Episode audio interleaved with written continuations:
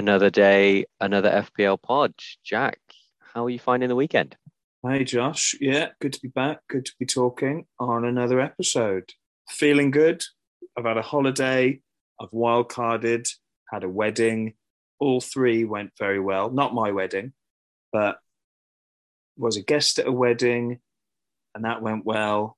The wildcard was in play as the wedding was in play. As usual, weddings, many I would say, of the male guests were checking the scores as they were flying in. As Lukaku's goals were going in, there were celebrations all across the board. Great weekend. Yeah. How about you? How was yours? Yeah, good. Not as exciting as yours by the sounds of it. You know, just generally pottering about and keeping my ear to the ground with how Ronaldo Lukaku did, basically. But um, yeah, so I'm guessing it was like you could tell immediately from those guests whether they were face palming or beaming ear to ear mm. what their picks had gone with. Well, they were quite older guests, Josh. I would say Ooh. they were mainly older gentlemen. It was a strange wedding. It was yeah, there was average age was quite old, but they were f- avid football fans. A couple of Chelsea fans. Yeah, good to share share the joy with Lukaku's performance. So, what's on the agenda, Josh, today? What what's what we doing? What are we going to cover? Well, we're going to start with looking at our game week four points. So, how did we do? The highs and lows of game week four. Then we're going to move on to some talking points. So, something we covered before, which worked really well. We're going to revisit where the the top five XG and XAs are for who who are the top five in each of those categories, players wise, and then kind of do some follow up analysis considering that. Then we're going to look at some premiums. How do you juggle between these premiums? There's a lot of premiums flying about that people have got their eyes on now, not to name names, but we'll get there. And then we're going to focus in on four of those. So the Salah, Lukaku, Ronaldo's, and we've got Trent in there at the moment, but we'll we'll delve deeper into that. We're going to then look at how we how do we focus on on where these points are going to come from in future. So we've noticed already there's a trend with home fixtures. And then we're going to cover some more specific points like, you know, what does Antonio's red card mean? Leeds with their performances so far. What, you know, what what can we take from that? Are Spurs bad to read from our notes? That's exactly what we've got sure. written there. And then bring it full circle with, you know, game week plan, transfer plans, and captaincies. And we're going to cover a little bit in the algo teams, but I know you're going to cover a little bit more and explain a little bit more at the end of the pod for that. Sure. Sure. All right, man. Sounds good. Sounds good. I'm keen. Let's get it going. Let's get it going. Game week four. Do you want to start? How did you do? I know you wildcarded, so I'm yeah, waiting to hear. How'd it go? I will start, and I can confirm now. So we are recording just as the Everton Burnley game is about to kick off, but it has been confirmed that Calvert Lewin is a no-show. So I therefore know my final points total because he was about to play. So post wildcard, it means Duffy comes in with his five points for my absent Calvert Lewin. Uh, and I end on 72 points, which I'm really pleased with. Tasty. Very pleased. According to the one of the websites that calculates the rank, your sort of live rank, FPL game week, I'm, uh, I'm now on 1.5 mil, which doesn't sound too good, but it, I was up. That means I'm up, I think, 700,000 places, maybe, which is pretty good. You know, I can't sniff at that. Actually, yeah, yeah, about 900,000 places up. So it's 2.5 mil. Wow. And now 1.6. So yeah, really pleased. Really pleased with how the wild card's gone.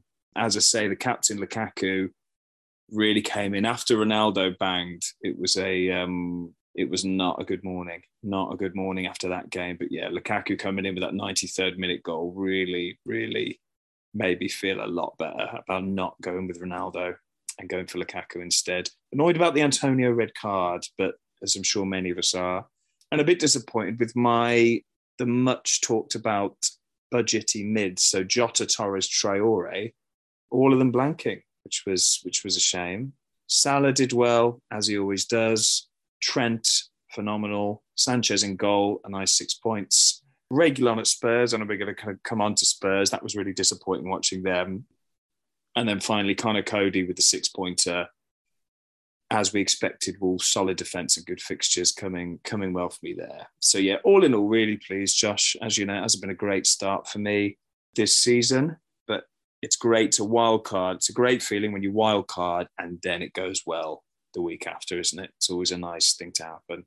Yeah, and that um, captain bringing in, making a big move, and then captain him, Lukaku, and then yeah. him getting a brace. Huge. It's lovely. Yeah, it's a lovely feeling. Um, and he is just so good, isn't he?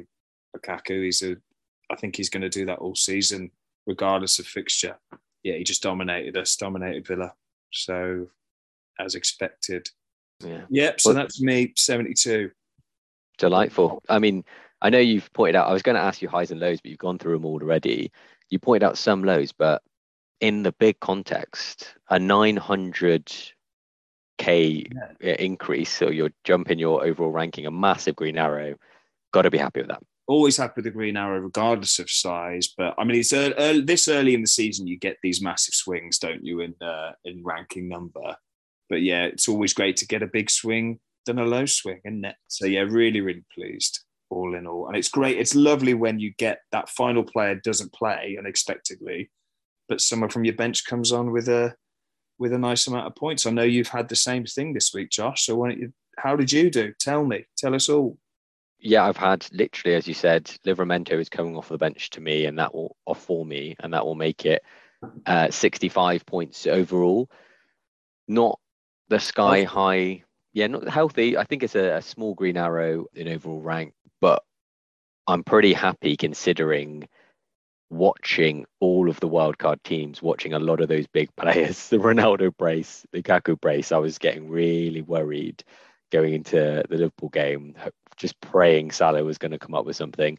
Thankfully, those Liverpool players returned well. I think it could have been a very different story. So to get a green arrow in a week and still have my wild card, only using free transfers. Yeah, overall happy, happy with that. You did really well there. I mean, yeah, to survive to get a green arrow 65 points without Ronaldo or Lukaku this week is that's got to be a very rare thing to have done, man. I mean, yeah, I dodged mean, a bullet. Literally yeah, dodged a bullet. Great. It's your defense as well, really, that, that got you through. I can see there. So Coufal, Trent, and Shaw all returning well. Um, and Livramento off the bench. Uh, Sanchez. I was surprised to see. I know we talked about it last week, but I was surprised to see you start Tsimikas because I mean, the threat was him coming on, wasn't it, for Robertson?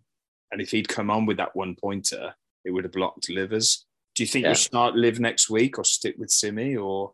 Well, the more that I thought through after our call, the more I actually reversed my opinion and thought, you know, Southampton, although looking like they're leaky, Livramento ha- plays more minutes, more opportunity for attacking returns because he is quite attacking down that right hand side. And obviously, you never know what's going to happen with a clean sheet, so that that could have worked out. But then I did flip back to Simi yeah. when I saw that Robertson had played all minute every, every single minute he could possibly play for Scotland thinking mm. with the Champions League games coming in this week Liverpool playing on Wednesday I thought maybe there's a chance that he'll be rested uh, for for that AC Milan game obviously it's Andrew Robertson thinking about it now. He plays every minute when he's even half fit. So yeah, that I kind of got a bit lucky there because Tsimikas could have easily come on at the end. But yeah, I think I'll be doing it the other way around from now on. I like he called it a call last week. Like this is like a business meeting. You're part of the call. Following yeah. our call last week. No, that's no fair play. Yeah, fair play. Yeah, the European games this week will um, be interesting to see who starts for those teams and um, whether that weighs in on our choices this week. I always find it a bit of a a bit of a red herring with those, particularly the Champions League games. I find that people worry a bit too much about the minutes in the Champions League games. Europa League's a bit different because it's on the Thursday. But I think, you know, if Salah plays 90 minutes in the Champions League on a Tuesday, I don't think that has any bearing on whether he starts on, on the Saturday, does it? Unless he gets injured. No, I think it it just accentuates the players that you already have doubts about, doesn't it? So the Manchester Cities or or the yeah. the Chelsea teams that you get worried about rotation in any given week. Yeah. You throw in Champions League midweek and you think, okay, well, that's just accentuated now because you know, 75% or 8% chance of this person starting or getting replaced by someone else just to keep fresh legs. Suddenly that, you know, it's weird, isn't it? I see, yeah, you are right, but I swear it's happened before where like, you know, Sterling will start for City on Wednesday in the Champions League. everybody panics if they've got him. Oh, he comes off on 70 minutes. Oh, that probably means he's going to start on Saturday. No, doesn't. You know, it, I don't know if we read too much into it or I don't know the numbers, Josh, which is a theme on this pod, but I mm-hmm. don't know the stats of how many times it does impact a player's starting berth on the Saturday, particularly for Man City. But anyway, yeah, that's just an aside. That wasn't in the running order. Sorry, Josh, little diversion. Yeah, new, um, new topics. I love it. Bring it yeah. in. Uh, but I think all in all, game week four has gone gone very well for us. And considering you didn't wild card, as we say, to just get seven points less than me without Kak and Ronaldo is a is a brilliant brilliant performance. Um, Take it, but I'm scared. I'm scared going forward. So we, well, we, we can discuss that more. Fear. We'll talk about your fear in the next section, shall we? Or maybe section three. Well, we'll spread your fear. We'll spread your fear around all the sections. Great. Um, I would like that. Thank you. Good. Good. Shall we move to section two? That's how we did. Should we go to section two? Yeah, let's cover some talking points. So, starting with the XG and XA, do you want to cover uh, the top five uh, XG players that we've got lined up? Yes, indeed. Yep. Sure. I'll reel them off, and then we can we can talk about what we think of them. So, topping the XG now after a very interesting performance yesterday, I thought for Liverpool is Mane with 3.52. So that's 3.52 expected goals after four games. This is so we've got Mane in the number one spot. Just behind him is Antonio with 3.5. So despite his red card and a poor performance generally, He's still in this. still in this top xG. DCL, the no-show tonight, is third with 3.16. Mo Salah, I think, makes his first appearance in the top five xG with 2.79. And then a very promising player, very interesting player to me, Conor Gallagher at 2.6, Crystal Palace, 2.6 xG for Conor.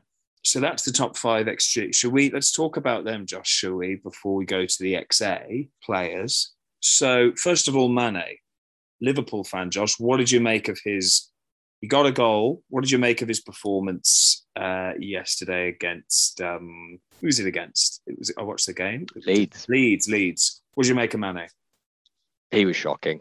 Um, I think to to put it into context, yes, I think you look at 3.52 over the course of four games, pretty decent, you know, getting getting on the way to having an average actually of getting one goal a game. Two of how many, that. How many has he got? How many goals? He's got two goals. Right. So he's incredibly underperforming for the opportunities according to the XG stats. Two of those of that 3.52 is made up purely from that Leeds game. I mean, and he, he only scored one shots, goal. Ten shots, I think. He, he had, had yeah, I, I can't remember. The snap popped up towards the end of the game, and he had ten shots, and yeah. Leeds only had nine at that point. Yeah, that so, was it. Leeds to him. I mean, yeah, and he was just incredibly wasteful, not just with his shots, but with his overall general play. I feel like early in the game before Jota got taken off, it was free flowing football from Liverpool, very good even before Leeds had the red card. Um, they looked dominant, but he looked like the kind of misfit out of the front three, really, the one who wasn't so confident with his touch, trying to do lots of things, but miss passes, inaccurate passes. If I was going to sum it up in as short as, as, as least many words as possible, it would be that he lacks precision at the moment. Um, he took his finish very well, but the amount of opportunities that he had and the amount of chances he should have created for his teammates he was yeah. it was wasn't a great performance for him. As a as a Jota owner, it was very frustrating watching him. Very very annoying because Jota I think put two or three on a plate for him and he, that he scuppered. And as you say, Jota was open a few times that Mane should have um, should have seen him instead of shooting. But what's interesting for me about the Mane thing is you're right. If you're a fan or a coach or a fellow player to Mane Liverpool, it's very annoying. But as an FPL manager, you kind of don't care if he misses nine, but he scores one, you know. And the fact he had 10 shots, that's kind of like, that's tantalizing as an FPL manager, isn't it, really? So it's it falls under one of those, yes, he's poor from a pure footballing standpoint, should be doing a lot better. but 10 shots and one goal, one goal means points for a midfielder. And the fact that he's getting 10 chances is really good, really promising for an FPL manager. I mean, I, I had Mane in week game week one. He did nothing. Bruno got three, so I sacked him off for Bruno and then caught two of Bruno's blanks, which was great. Got rid of him. But yeah, that was the Mane I brought in, really. I kind of known that he wasn't on super hot form, but he does get in those chances and he can finish. He just struggles to, you know? It's that was going to be the, the point that I was going to ask you. And maybe if I ask the question directly, you might have have a slightly different opinion. But do you see the 3.52 as a positive thing as an FPL manager, as in maybe I should consider Mane? Or do you see that 3.52 xG with only two goals scored and nine chances missed in the Leeds game, for example, as a negative thing. So he's underperforming as a finisher. How would you see that? And would you then rec- recommend him to other FPL managers or would you say steer clear? That's always a million dollar question with XG, isn't it? Do you, if a player has a high one but they've underperformed it, is it a good or bad sign? And you really can spin it both ways. With Mane, I do see it as a good thing as an FPL manager. I don't think he is. The only reason I'd say he's a bad pick, in quotes, on a wild card, for example, would be because there are other premiums that are better. Like if you get him and Salah, then getting a Lukaku or a Ronaldo and a Trent is going to be very difficult uh, without making your team team bad. So it's not the XG that puts me off him; it's his price, really. So that's why I'd err away. So in isolation, he's a good pick, I think. But in the context of the rest of your team and how that will look by having him, then I don't think he's the best pick. I think there are better, better other picks. But it wouldn't surprise me if he continued to bang in the goals. I just think Salah's like if Salah got injured now, I'd bring Mane in for sure. Yeah, I think he's a better. Okay, I think he's a better pick than Bruno. Put it that way. Oh, interesting. Yeah. What yeah. about you? Mm, I maybe see it as a bad thing, uh, purely from the perspective of they're not going to pan every team. He's not going to get 10 chances in every game. And if he's only putting away one in 10, how many games does it take him to do that? I mean, yes, he scored two goals in four games, but I think Liverpool have one of the highest XGs overall of any of the teams. That may not it won't continue to be that high as they face better opposition or maybe go through drop in form or you know the team has to rotate a little bit for Champions League or the cup games or whatever and I don't have confidence that he will continue to return if he gets less chances. Interesting. Yeah good point about I mean yeah the fact that two of the xg came from that one game is is something for sure. Yeah well that what more can we say on Mane? That's well, I think you, have already said disregard it because of the, the price anyway. So yeah. we're not recommending him. We've covered the base exactly. So Antonio is next. I think we're coming up. Let's let's leave Antonio for now because we'll talk about what to do with him. Because a lot of people owed him. He got the red card. What do we do? Is a big question with Antonio that we'll come on to. DCL in third, as we said, hasn't started. It was cryptic from Benitez this week, wasn't it? He said he's been training with an with pain and with an injury I think most people took that to mean that he'll start because he'd been training with that injury all season so far and he was photographed in training. So I think it is a bit of a shock, really, that he's not in the squad at all this week. Yeah, and disappointing, really, for, for most owners. What do you think? Yeah, I mean, I'm I'm not a DCL owner, so I haven't had my magnifying glass over the you know the DCL injury concerns, but I think he's a great option and actually at that price point in the strikers like it's kind of between him and Antonio similar price points I think. They're they're the best definitely options at the moment those two. Um, and everyone kind of looked at Everton's fixtures as well because they've got Villa then Norwich up next too. But if DCL's not going to be fit then yeah you don't want to be taking risks on that because that strike the striker slots are so valuable at the moment aren't they? We talked earlier on that maybe all, all, the values in the midfielders. Now that's on its head. So I think you can't be wasting a, a striker slot on someone who's either not an enabler or someone who's just going to be injured, for example. Yeah, I think yeah. how injured is he is going to be the question. How much blood from the stone that is Benitez can we draw in terms of information on this injury now? Because it is it is definitely a concern, especially if you own Antonio and DCL. You know Antonio's not going to be in the next game. If you're thinking of rota- if you're thinking of benching him for now, but you've got DCL, who may also be out, it may force a bit of a hand on a transfer. I think, but yeah, I think it's a wait and see as you say, if he's fit, fantastic option. Let's wait and see what the extent of this injury is. I think is the bottom line on DCL. Um, yeah, agree. Yeah, so obviously don't bring him in if you haven't got him yet. If you've got him, wait and see. Fourth, Mo Salah. What more can you say? For me, the most essential player in the game. Don't think about it. Get him in your team. Captain him a lot of the time if you're in any doubt. That's all I would say about Salah. Thoughts? I can't agree more. He was electric against Leeds. He was, yeah, just great, great assist potential, great goal potential. Yeah, get him in your team, build the rest of the team around him. Done. Gallagher, a more interesting chat maybe we can have about Gallagher. 5.6 now, I think. I think he went up in price. Shining for Palace. I think he's on corners. He's everywhere for them. He's making bringing the most out of their other players. Is he on your radar, Josh? He is for his performances. I'm not looking to bring him in at the moment purely because I'm not looking to wildcard. So therefore, I'm not really. He's too expensive to be someone who's just sat on your bench. You want to start him, right? So, and I, I have, I think, apart from Raphinha, no one from the midfield that I would want to get rid of for him. I'm also a bit wary that bar this game week, I know he, he, he cropped up with a goal earlier on, but Crystal Palace as a team, I would not have a lot of confidence in. So obviously Tanganga got sent off this week.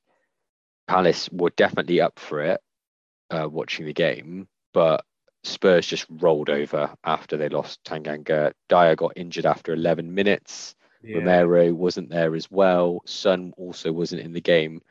They looked like a wounded animal, basically. Were, that's a great way of putting it. They were a wounded animal, but they, I'd say, even before the injuries and the red card, they were still hanging on. It was Palace were going for it. Yeah, I, I always write off Palace every year. I don't. I never think about them. Not even Zaha anymore. But I do wonder. And speaking of the wedding again, one of them was a Palace fan. This this guy, and he was very excited about Vieira and the post Hodgson era of attacking mentality for Palace. That Edouard came on two goals.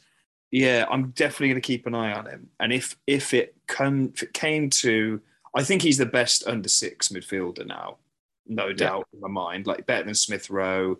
I think he's better than Gray, although Gray will probably bang in a couple tonight. Yeah, if I had to downgrade to enable, I'd go for for um, Gallagher. Gallagher. I'd go for Gallagher. Um, yeah, I mean, at that price, five point six to get what is a nailed playmaker for any team is incredible, isn't it? Because that that's what he is. I mean, in that Crystal Palace game, everything yeah. good went through him. He tied the midfield to the attack. Yeah, he looked like he had was given a free role. He's on set pieces. I mean, that's a lot of potential points, even for a team that maybe you're not 100% confident in. Live, they've got Liverpool next you know take that what you what you will out of that i mean if you're trying to maybe try and beat the price rises that he may have coming then you might want to just get him in anyway but they then they've got brighton leicester arsenal and newcastle. So he's definitely one to watch isn't he? No doubt. No doubt about it. Quickly moving on to the top five for xa so expected assists.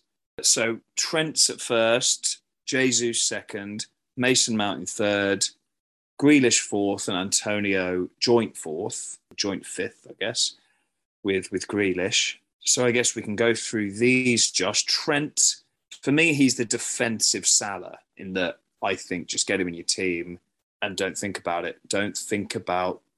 Well, I mean, we're going to come on to the big four debate if you're wildcarding or if you want to get those big four premiums in, and he is one of them in, in my book. For me, he's essential. He's I've had it before when I've gone without him, and he's always he's always killed me. when I haven't had him. So now I'm just bring him in and enjoy his points would be my my advice.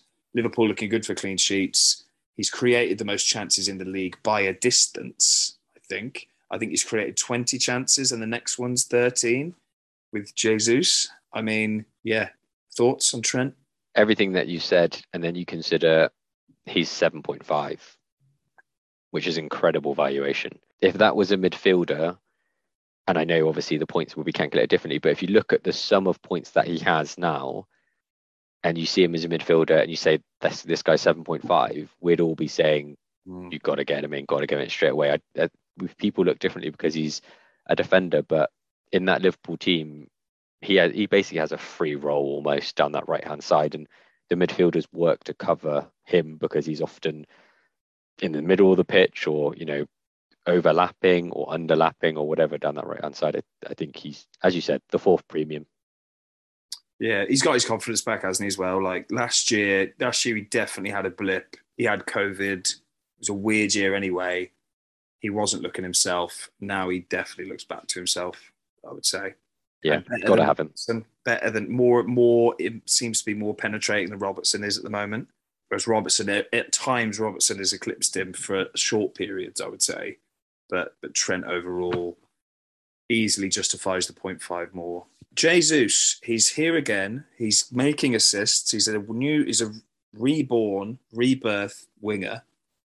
Jesus, are you tempted, or is the city, the city philosophy of avoid all? Does that still apply to Jesus for you, Josh? You made a good point about this, I think, last week, where he's great. He kind of passed that test of yeah, the underlying stats, plays for a great team, looks to be getting consistent selections now that we're seeing. But the fact that he's a striker and stealing one of those very, very important striker slots and his price point, yeah, I think it takes him off the table. So, yeah, if you want to go for him as maybe a not a differential of sorts, but I think there are better options if you need to kind of gain some points from somewhere outside of the template, maybe, then he may be a good shout, but personally not for me. I do agree. I mean, if these strikers continue to drop like flies, Antonio and DCL, then then I think I'll I'll look more at him. And if he continues to start, I think he's he's definitely more tempting. But again, a bit expensive. The City rotation, exactly what you said, Josh. There's um, there's more. There's still things to be wary of with him. Yeah, Mason Mount. I I stick by what I said last week. I think he's a good option. I really do. Yeah, the the other seven, seven point five mids this week did disappoint. Traore, Torres, Jota. They didn't come through with points. Um, did Mason get any points actually? I... He didn't play. Oh, there you go.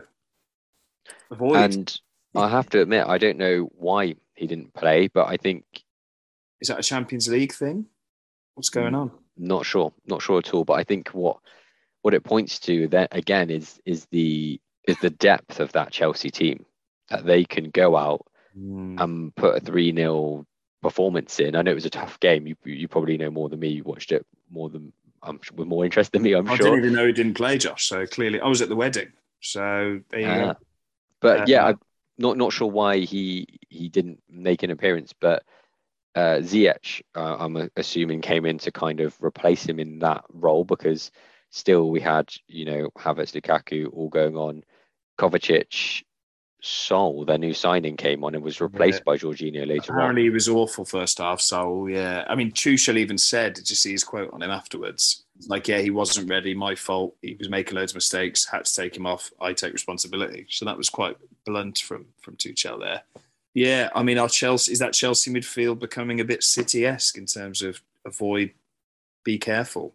Without knowing the reasons why Mount didn't play, I can't say that Ziyech had an amazing game. You look at his stats for that game 0.04 xg, 0.07 xa. It didn't look like he had an amazing influence in creating chances or having no. opportunities himself. So Kovacic was the main threat, to be fair, surprisingly, creatively.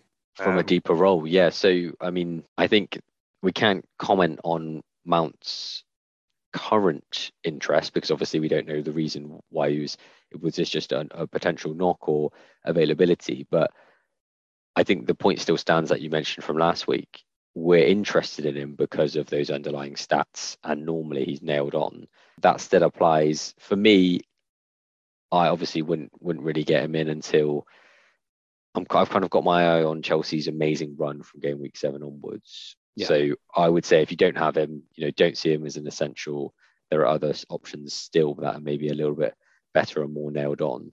Maybe look to a little bit later when you've got more info on him. Yeah, good point. I think good point. And then the last two, Grealish and Antonio. As I say, we'll talk about Antonio next. Jack Grealish, he continues to start for City and continue to create chances. I think still only one goal, one assist for Jackie Boy. Eight million. Have your thoughts changed on on Grealish? You tempted?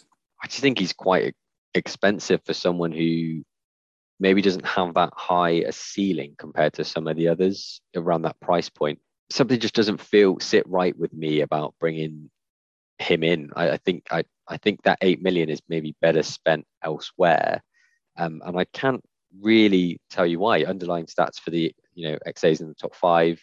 He's obviously going to have an influence, and because of he came in for 100 mil, you'd think he'd have more minutes compared to the others. But I, it says something that the other a lot of other players in that City attack, be it midfield or attackers, have kind of come up with more points than him so far. Yeah, and... I yeah I agree with you. I think what's happening with Grealish is less when he was at Villa. The number one philosophy was get the ball to Grealish first before you do anything else. Look up, see if can you find Grealish. Yes, pass to him. No, look, do something else. He's obviously not the main man at City now, so chances are getting created not through him necessarily. And I think he's st- he, I know he's started every game so far, but that the sword of Peppercles can fall at any time, and the dagger, the dagger or sword, whatever, sword. Pep's sword can slice at any time, and it was every time a team sheet comes out, it wouldn't be a surprise to see Grealish bench, would it? He's still amongst the mix. He's still in the mixer for that rotation. So I agree. I agree. It's an avoid still, unless he starts, unless those numbers start perking up. I would say in terms of output. Yeah, he's just another very good player in the City mixer now. That means avoid. And they got loads of them. Yeah, they do. He's just the latest ingredient in the trifle. So, Josh, you've added on the little cheeky bonus stats to this XG table that we look at. You've put a Lukaku and a Ronaldo in there for so he, although these guys have obviously played fewer minutes than their contemporaries, Ronaldo especially, 90 minutes played, 1.42 xg, which is quite impressive, I would say. He's having a lot of shots. He scored two. Maybe this is a great time to move on to our next section. You've titled the premium juggle and the question of can you get the big four in? So the big four sat at the moment in this kind of zeitgeist. So say a Salah, Lukaku, Ronaldo, and Trent. So my question to you, Josh, can you get them in, and should you get them in? Go. I think it's it's kind of in the middle. So I think, and I cheekily had a look at just the kind of top, the top ranked six, seven players in FPL at the moment overall. Ooh.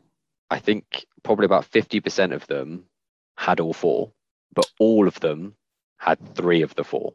Yeah. And the majority of that was Salah, Trent, and then either Lukaku or Ronaldo. Uh, I think there was only one of them that didn't have Trent. So I think to steal from the best in the game at the moment, and that's trying to put my point across, is I think out of the big four, you should be looking to have at least three of them. And if you really want to stretch to four and have that much confidence in just these four and, and don't want to spread your value anywhere else to bring in, you know, your slightly better, more expensive assets in defense or midfield.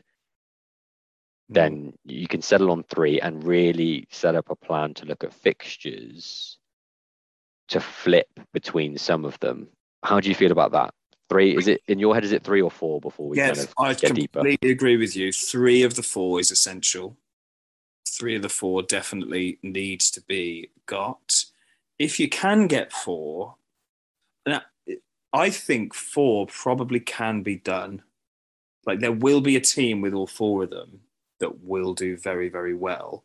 It's just a question of who those other players are because you just do have to take a hit in the quality department, especially on your bench, if you want to fit them all in. Now, when you when I say three of the four you should get, I think two of those three need to be Salah and Trent. So it's two of the four, and then one of the other two would be, I think, are the um, essential picks. Would you agree, Trent and Salah? I mean, we mentioned them earlier. I think Trent and Salah are, are the ones. Yeah, I think they're they've got to be nailed on for me. You, from what we've seen already, unless something, unless Liverpool implode, they they've just got to stay there and almost be fixture proof, set and forget.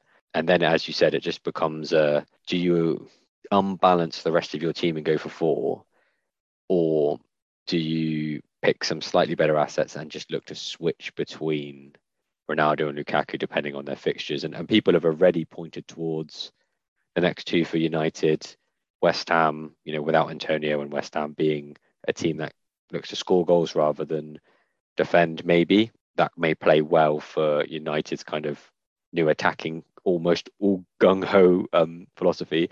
And then Villa, and then they've got Everton, Leicester, Liverpool you could switch to Lukaku after, you know, from game week seven because Chelsea have got Tottenham and City where you might not want yeah. Lukaku for the next two. And then they've got Southampton, Brentford, Norwich, and then a, a good run continuing after that. So that's what pe- people have mentioned. But what, what do yeah. you think? Uh, the argument could be put forward that all of these four players are fixture proof. So you just need to pick who you think is your favourite.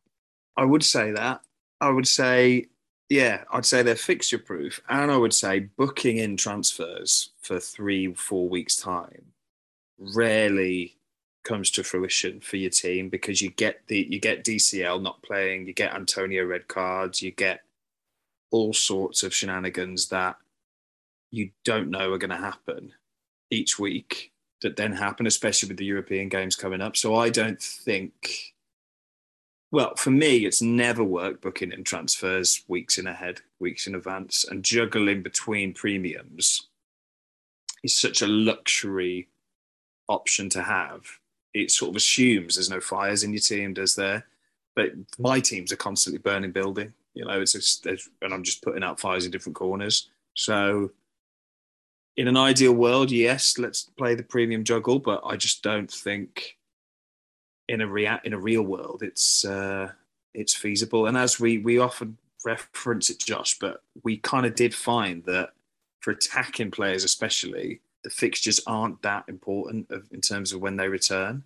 Now, I would say Lukaku and Ronaldo are more known as maybe flat track bullies than other attacking players. And as in, they're very, very good at bullying the weaker teams. Like they're amazing at it. So maybe there's a, an argument for it. But yeah, I don't know. I mean, just look. I was just looking them. I did find a team earlier that did have all four of them in, and it got, it's got 87 points this week, and it is pretty good. It's a pretty good team. So it's Ronaldo, Lukaku, Antonio up top, midfield of Torres, Gray, and Salah. So they're playing a 4-3-3, and then they've got Ayling, Marcal, Trent, and Livramento with Sanchez in goal. So that it means they're playing a four and a two 4.5s in defence, and they've obviously got Torres and Gray in midfield with Salah. But I don't think that's that bad this week, especially. It's done very well. So as I say, yeah, I think and their bench will obviously be horrendous. It doesn't show their bench, but it can be done. I just they're not Ronaldo and Lukaku aren't going to score two every week, are they? Each they're just not gonna. So, no, and I think this week was maybe a little bit skewed in the fact that it was a good week in terms of fixtures for all of the premiums. Yeah, which is rare. Yeah, so I think it was always going to be a potentially high scoring week as everyone it was a week that everyone kind of w- was going to go in all in on premiums and there were lots of captaincy options i think i haven't seen a team yet that or haven't seen many teams sorry that didn't have you know high points scored through their captains because all of the premiums did well. You know, whether you went Lukaku, Ronaldo, Salah, yeah. Trent, or or whoever. I mean, people who may may have gone for Antonio who looked great on the face of it. Yeah, obviously have been burnt there, but the majority of FPL managers would have gone for the former, one of the former, and they all did well. That's not going to happen every week. And if actually, when we get to the captaincy for this week, it doesn't look like that way on the face of it. No, no. I mean, yeah, I feel bad for people doing wild card and get them in this week. Like it couldn't have gone worse for them, really. I mean, you're a great example of a rare person who did okay despite not happening for. But when I mean the Ronaldo ones, especially, I don't know if this is me. I was wondering if this is me kind of looking to justify not having Ronaldo, but on the face of it, it's his goals were quite lucky. I'm going to say it. Sorry, United fans, but they were jammy. I mean, the keeper, it was the third choice Newcastle goalie, I think, and he mm. definitely showed it for those goals. I mean, the Greenwood spilling the Greenwood shot right into Ronaldo's feet. Obviously, great anticipation from Ronaldo there. He's a class act at doing that. And then his second goal was straight through his legs from a distance. So I just felt, I don't know, I felt that they, it wasn't, I mean, they're not going to be goals in Ronaldo's high, career highlight reel, are they? I know he had an XG 1.42, so maybe I'm talking nonsense here, but I still feel better with Lukaku over Ronaldo in my team, put it that way. And I'm not fearing Ronaldo. Maybe I should be, but as someone without Ronaldo or Lukaku, Josh, who is more tempting to you out of the two? Um, Lukaku, I think, for me. You're not just saying that to make me feel better. Uh, partially, no. um, I think you mentioned before that he is playing for maybe a more balanced team. What we do, what we think we may know about United now is they're just willing to go all out. But what I would say is, bar their opener and the game this week, the other two performances were not incredible. And I think what was apparent about those two games where they've just, you know, panned Leeds and then they've panned Newcastle is they're both home games and they're both games where momentous things were happening and had the crowd buzzing more than they normally would be. For opening game of the season, back in Old Trafford. Everyone's there. They roll out Varane as a presentation before the game.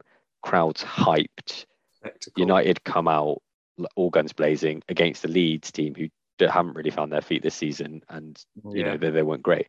Newcastle, CR7's back, Ronaldo's back. Crowds absolutely buzzing. You feel yeah. bad for the opposition team. You you kind of know. And I was watching the build up to that game, thinking Ronaldo's gonna going to definitely score in this game. Whether they can keep that up at home games is is one thing, but for away games and against other teams, they're not gonna they're not gonna have that backing and support. And I think the performance of United will drop. Whereas actually Chelsea, I think you can maybe tell me more, but they were not playing great, and Lukaku just pops up out of nowhere and scores his first, and then obviously they kind of take dominance from there. But Villa looked all right, you know, and had yeah. them had them um, almost. You could say, oh, that maybe that's Chelsea not purring, but then obviously they changed soul at half time. I guess what, what I'm trying to say is I think United had everything going for them.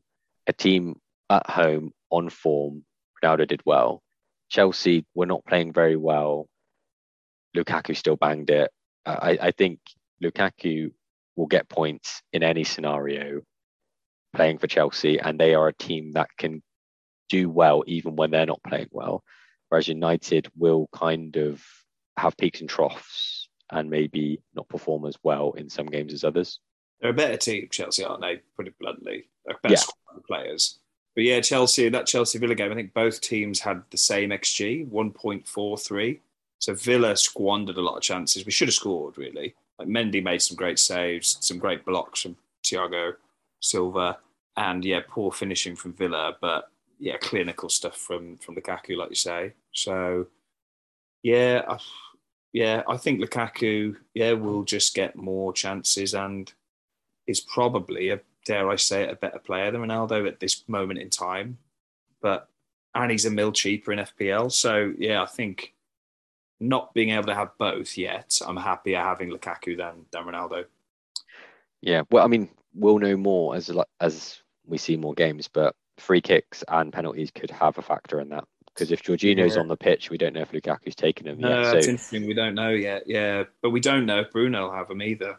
Still, It- exactly. So we can't say whether that meal is is extra is is tilts the balance in Ronaldo's. But at the moment, I would prefer to have Lukaku on my team, yeah. um, especially from game week seven with those fixtures. Well, yeah, yeah. There's an argument to get if you can have Ronaldo in for the two, and then a lot of people are planning a wild card game week seven, which is interesting. And if you are doing that, there might be a case for Ronaldo now, um, for sure. Uh, just to round off the premium discussion, obviously there are more premium options than these four. I'm thinking Bruno and Kane. Uh, should we avoid Bruno and Kane? Let me answer the easy one. Kane, yes, at the moment, because Tottenham need to find their feet with with those players that have been injured off the back of that result. It's not clear whether they will back, bounce back with a vengeance and aggression, or whether they will need to find some time to to you know find their form and get their players back. Are you interested in Kane? What are you thinking? No, couldn't be less interested in Kane. Uh, watching that Palace game, I mean, it showed how important Son has become for them, really, in that game. But yeah, they he did nothing. He didn't get a sniff. I think he had an XG of 0.08. I think he had one snapshot at one stage. But yeah, he looked anonymous. Spurs looked hopeless. The wounded animal, like you said, Josh, they're they're in a void with the with the other striker options. Kane's a, a no go for me. I know some people have gone three up top: Kane, Ronaldo, Lukaku but the rest of the team's a dumpster fire. So, yeah, avoid, avoid, avoid. Bruno.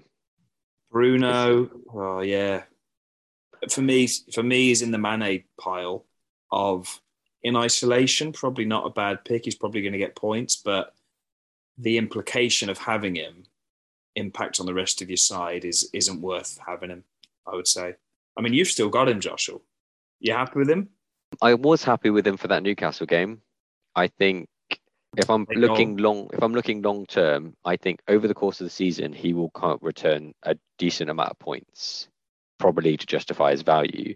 Yeah. But I think he'll be volatile, like you said with Mane, and therefore as an FPL manager, you're trying to pick and choose when to have him in and when to not have him in. And at his price point, I want someone just to set and forget, please. So I'm just, I think he's a little bit of a risky asset. You know, scores three in the first game, doesn't really do much for the next two, then shows up with an absolute banger in game week four. But he's always going to play second fiddle to Ronaldo now. So I think his stake, unfortunately, is just is dropped dropped so much that he's not worth the 12 anymore. Yeah, I think it's the same as that we said last week. It's been done to death, the, the Bruno thing. Yes, and listening will have their mind made up on him, won't they, one way or the other? So What about a cheeky last throw at the dice for a premium? Aubameyang. Aubameyang, goalie Yang. Yeah, he got got the mark. Ten million is he striker? I think he his price drop is just under, unless it's gone under, back yeah. up. Yeah, I mean, I love Aubameyang. I was heartbroken last year that I feel robbed. I felt robbed last year that when he had that year as classed as a midfielder, that he had just a shocking year. Like, imagine if he was a midfielder two years ago, it'd be breaking records. But yeah, it's, it's, I, I mean, I'd love to see him start banging in again. I think he's a great player potentially. Um, but with Arsenal as they are, you know, they beat Norwich 1 0 for their first points of the season. He got a scrappy goal. I actually thought Pepe looked better than Aubameyang in that game. So, yeah, still an avoid for me. What do you reckon? Yeah, their run of fixtures is enticing.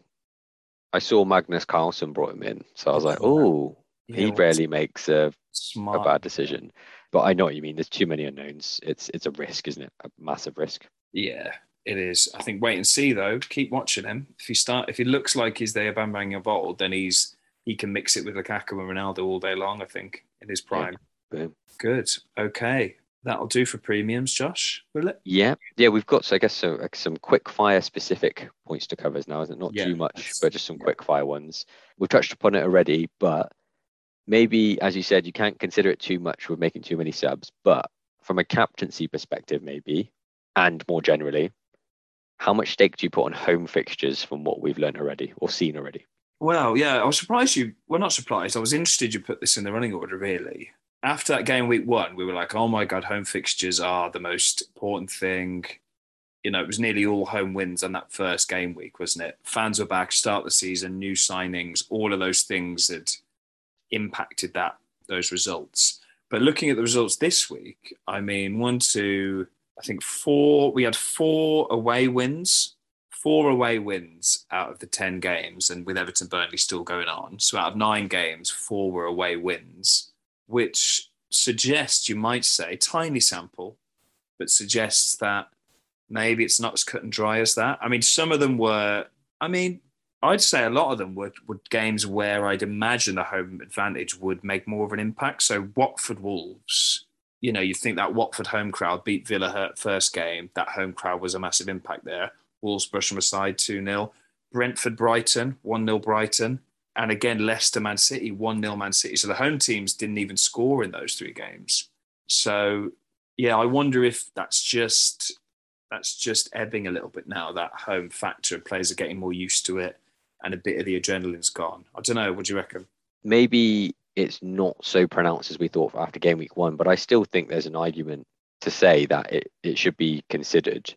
Um, maybe just purely from the captaincy point and not drill down too far because I think what we're seeing is when teams at home they've got a bit more of a bounce about them if they do get ahead and they can pummel teams.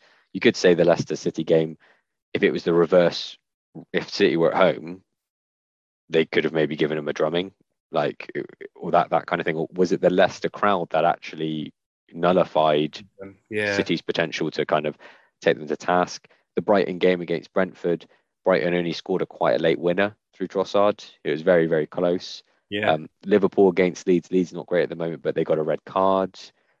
Wolves watford again you, you mentioned maybe that that should have had played a bigger part but i'd expect wolves to win that game no matter if it's home or away. But yeah, just just a I guess a point to consider. I think for captaincy, if you've got you know Ronaldo and Lukaku, both good fixtures, one's at home, one's away, I would maybe lean towards more the home fixture in that context. Yeah, I would agree. I would agree. I mean, it does. It is. um You feel better, don't you, when you see your, your captaincy on a H in brackets, don't you? Or when your team is full of H's. Like actually, yeah. my whole team looking next week is H's, apart from those two strikers. So that oh, makes me feel good makes me feel warm inside. Feel good factor. Uh, no place like home. Yeah, there you go. So time, I think. So I think it's only been four games. Time will tell over the course of the season if if the home thing is big. But yeah, it's interesting from a single player, an individual player perspective, whether whether it does. It feels the eye test and the feel, the gut feel feels good, doesn't it, on a on a home fixture? Good. Okay. Getting more specific. Antonio red card after three double digit hauls do we keep him, Josh? One, it's a one game ban because it was two yellows. Should we? Should you keep? Are you going to keep him for one? And would you advise people to keep him generally? I'd advise people to keep him if you can. The only reason that you may need to get rid of him is if for one game week next week, for example, you're not looking great with potential starters or things like that. And and that's kind of where where I'm looking at because I'm obviously quite light with my bench, and I have Tsimikas and Obafemi, which immediately draws me down to you know only kind of one playing option. Yeah. So with him gone, it leaves me very light. So I may need to get him out just for one game week, and the, but we'll look to to get him in again. So that's quite a specific thing reason for me. But if I lived in a perfect world with a bench of enablers that could come on and get me two points, I'd still I'd keep him. But yeah. what about you? You also own him. What are you thinking? Yeah, same same to you. I have a bench that can play, so I'd, I would bring in. I personally, I brought Duffy in, benched Antonio this week. But the Calvert Lewin injury, interestingly, they've they've already updated the site FPL, and they think Calvert Lewin's back on second of October. So they seem confident that he's two weeks away, rather than just a, a one week um, issue for him. So if so I've got a choice really. Do I get rid of Antonio or Calvert Lewin? I have to make and I have to make the transfer now. So I don't know what I'll do, but I completely concur with you. It's a one week ban. I think a lot of casual players will see that red red triangle and get rid of Antonio. It's a one week game he's missing against Man United. Probably not going to bang them in against them anyway. So yeah, hold. He's still an incredible player. Hold that if it's not an injury with Antonio, you keep him. It's the, the bottom line for him, I reckon. Yeah. Good. So we're, we're in agreement on Antonio. Lee, I guess well that let's extend that now. We know about Calvert Lewin, two week injury. Do you keep? Do you sell? What would you do? I don't have him. I feel like it would be a hold unless you're Mm. trying to work your way to moving up to one of those premiums, for example, and you can do that in one one move. Again, I don't. I'd keep him unless you need to put out fires um, with with in terms of playing teams because it is two weeks for him. So maybe actually you need to look at it from a different perspective. I'm going to go back on my word. I think actually two weeks makes you makes you think that you need to kind of look at other options. And Yeah. for for me, if I had D- DCL, I'd probably be looking to upgrade him to one of the um, premiums already because I'm assuming if you've got DCL, he's so expensive that you don't have one or both of those, or maybe all four of the people that we've talked about, and you should be working towards that if you don't have it already. Yeah, so he's 8.2. I can sell him for 8.2. I've got a mill in the bank, 9.2. So with a hit, I could get Ronaldo in. It's just whether I want to do that or not. Annoying. It's annoying because ideally I'd wait the week and and not burn the the point four. But because he's the striker slot who I'd need to replace, it's um, I'm annoyed, Josh. I'm actually I'm very annoyed at him and Rafa Benitez for Should not be. giving me a clearer picture. But that will be food for thought. For It's almost like they don't care about FPL at all. It's strange, isn't it? You think they would though? Um, yeah, it'll get there. We'll get there. We'll get there. FPL will be football will be a footnote to FPL eventually. Is my theory. That's the dream. Um, right, Antonio Red, we're done. Lee, talk to me about Leeds, Josh. Um, we were quite excited about them at the start of the season. Raphinha was in a lot of teams. Um, you've got him. I did have him until my wild card came in. A poor performance against Liverpool. Some poor performances so far. Is it second season syndrome, or have you got faith in Leeds? I have faith in Leeds over the long term of the season, but right now I would steer clear of Leeds assets purely because their even, with XGA. their, even with their good run of fixtures, I should say. It depends, I guess, who you're looking to bring in, but generally speaking, they're a team not on form, and therefore there are there are enough other great assets i- in in that you would bring in. If, for example, if I was looking to bring in Raf- Raphinha, but didn't have Gallagher, I'd bring in Gallagher. Sure. if I was looking to bring in Bamford, but didn't have Antonio or DCL, or you know didn't have one of those four that we're talking about, I'd look towards to try and work towards that template. So I just don't think that they can give you every the maximum that you need over the kind of immediate term. Yeah, it's, diff- it's tough on it. See, I'm I'm thinking about Bamford for my my Calvert Lewin replacement there. There are, I think Gary Neville made a really good point in the commentary of that Liverpool game. He was like, they they just roll over to the great te- to the really good teams, and they need to stop doing it. The way they play is so urgent. They're just so desperate to. They're great to watch because they they almost have the rule of you have to score in three seconds of uh, having possession. They get it up the pitch so fast, but the great teams can just deal. The Liverpools can just deal with that easily and keep putting the pressure on them. But that's it's why they score a lot of goals against the medium and poor teams because they they hit them on the break and the defenders don't know what to do. It's And that man Bamford- marking. Bamford looks all right, yeah. Yeah, it's I think it's that man marking philosophy as well that they play. So like hmm. each player has one man that need to mark and they need to stick with them. And there are there will be times in the game where they get wrong side and there's no one obviously covering them because Yeah, everyone's around. watching. And they're saying Yeah. against the, the big team, the, the big teams, you will have creative players who through one or two passes can just cut through that.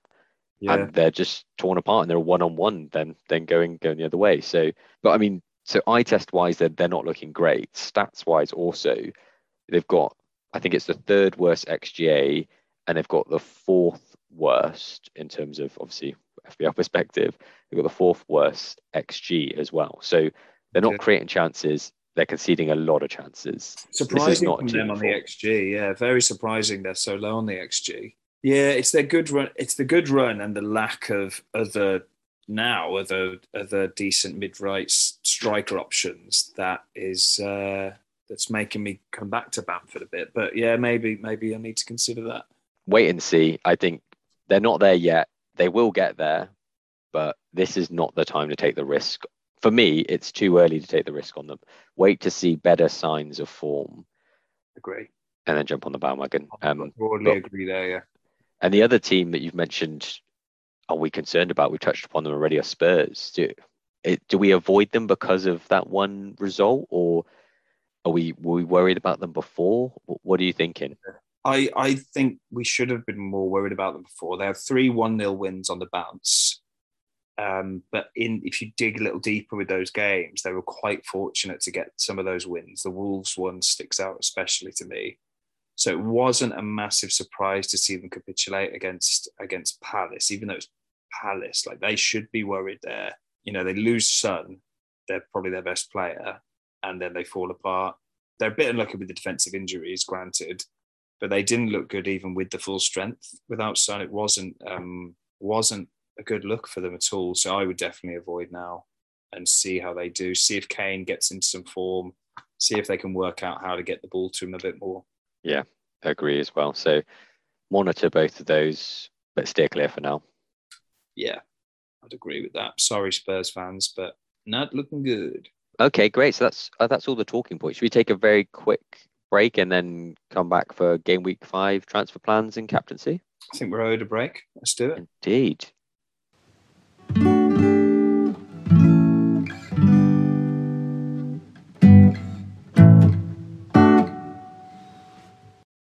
And we're back. So, Jack, game week five. Do you know what you're doing yet, or you just have a concept idea, or do you talk, talk about what, what's your thought pattern for game week five? Uh, so very happy with the wild card, obviously, last week. Was going to roll one, bench Antonio, bring in Duffy, as I've mentioned. The Calvert Lewin thing now is a bit of a spanner in the works. Is- So, yes, I'm going to have to do some more ruminating on that to decide if I bring on another bench player and bench Antonio and DCL, or more likely look to move DCL. Either take a hit and get Ronaldo, or get move a more lateral move to a, a Bamford or an Ings or a maybe even an Ivan Toney, um, who I think Ivan. has been unlucky not to get more points. I would say, watching the games. So Crazy yeah, Ivan. be I'll have to mull that one over. I might wait for the, the European games, see how they do, see if any injuries happen, blah blah blah. See if we get any more insight on DCL, and and then make a decision after that. Okay, so plan A is a hold, which would be lovely, but It plan would B, be great, yeah. It would have been so good, but as I said, you just cannot plan these things week to week. True. You can't plan long term. Even even you can't plan till the bloody next week before an injury happens. So, yeah, that's where I am really. Would you, if you were me, would you agree with that? yeah, I mean, you've just wildcarded, so you know you're obviously happy with your team going to this week.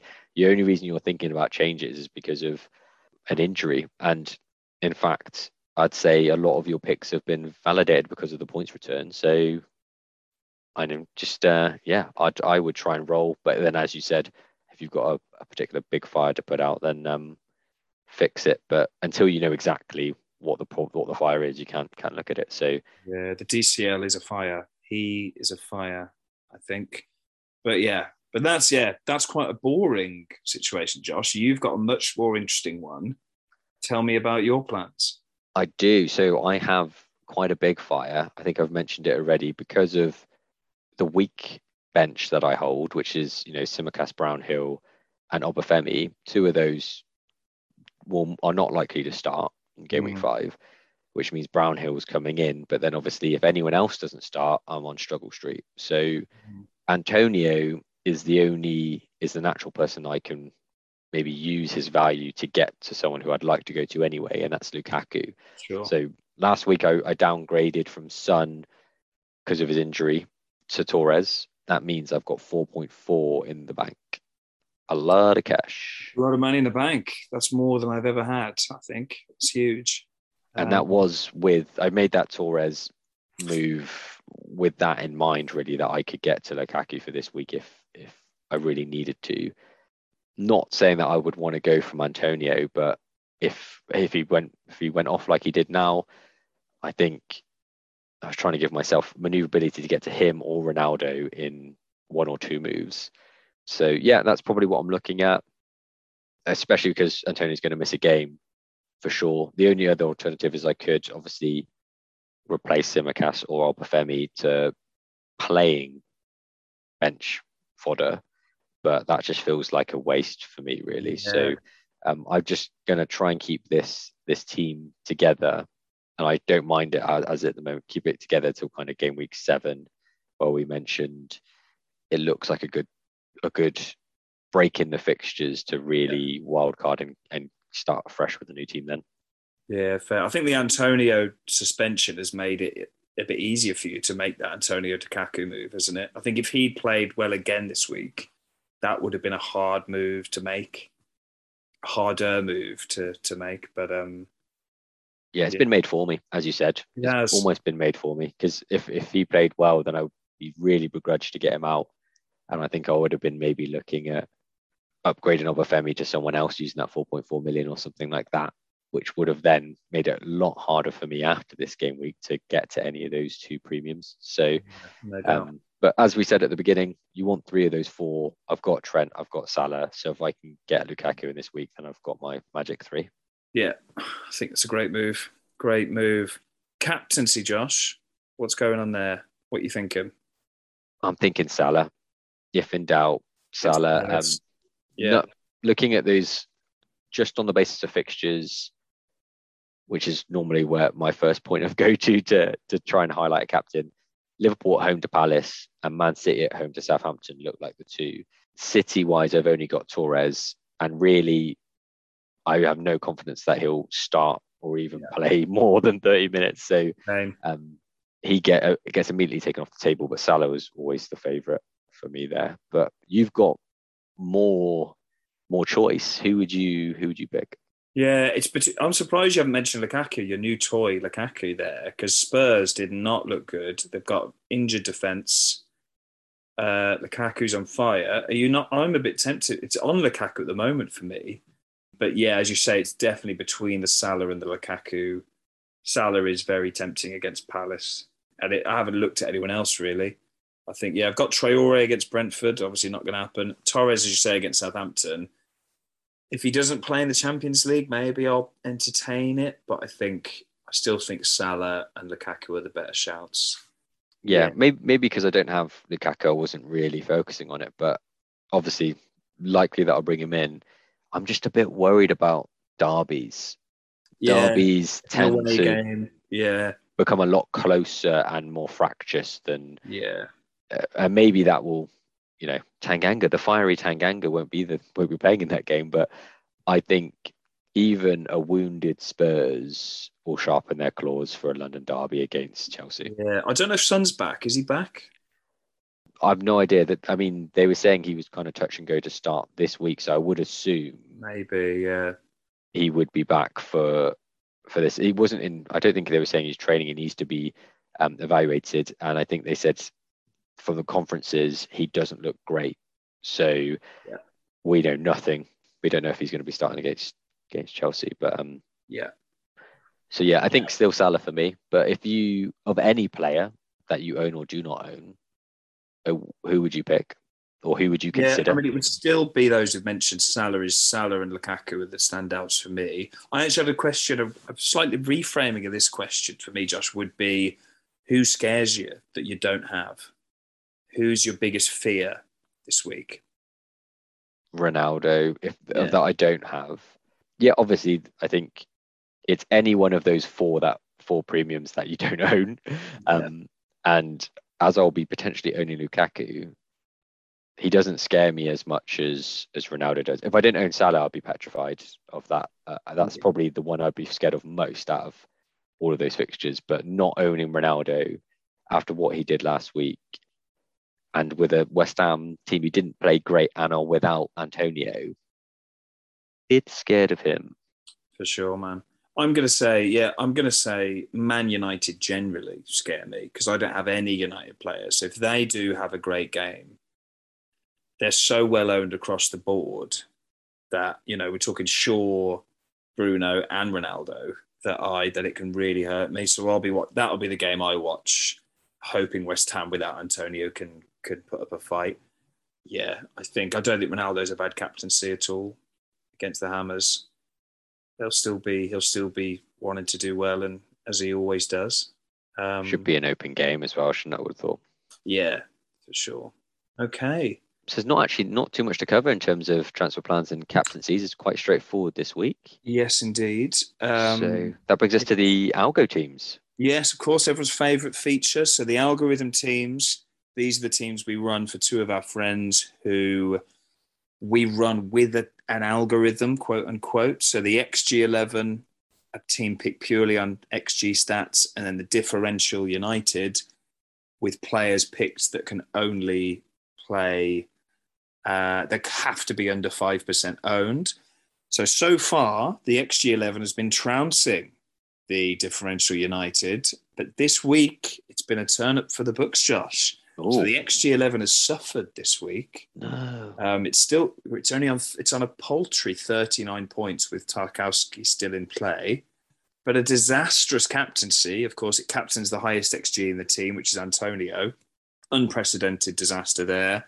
But the other picks didn't do well either. Vardy with a blank, Maupay, Souček isn't doing well. El Ghazi has stopped playing. So the only players to return were Salah, Bruno, Stace, and Alisson in goal for the XG11.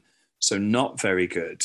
And moving on to differential United, it did beat them, but not a great score again. 45 points, the XG11. The Mane captaincy coming big though, with 16 points. Um, St. Max got a return, and Alonso and Veltman in, in defence doing well with returns there. But again, a bit disappointing. Raheem Sterling and Jimenez are not looking good. The Adam Armstrong pick hasn't paid dividends yet. Um, on the bench with a six pointer, but again, not looking too good for differential 11 at all. What we've decided to do, because it's hard, especially European week, to to know what transfers will make for ourselves and these teams, what we're going to do is on our YouTube channel, we're going to release a video later in the week specifically about the moves that these teams make.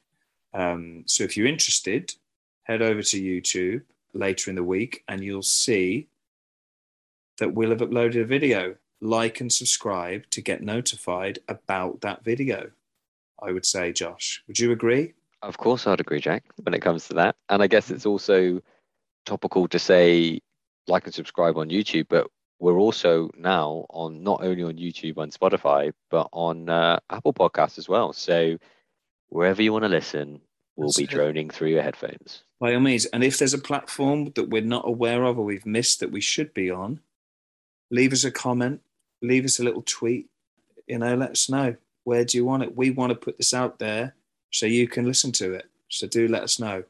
And as ever, any any feedback, more than welcome. What's the email address, Josh? Another FPL podcast at gmail.com.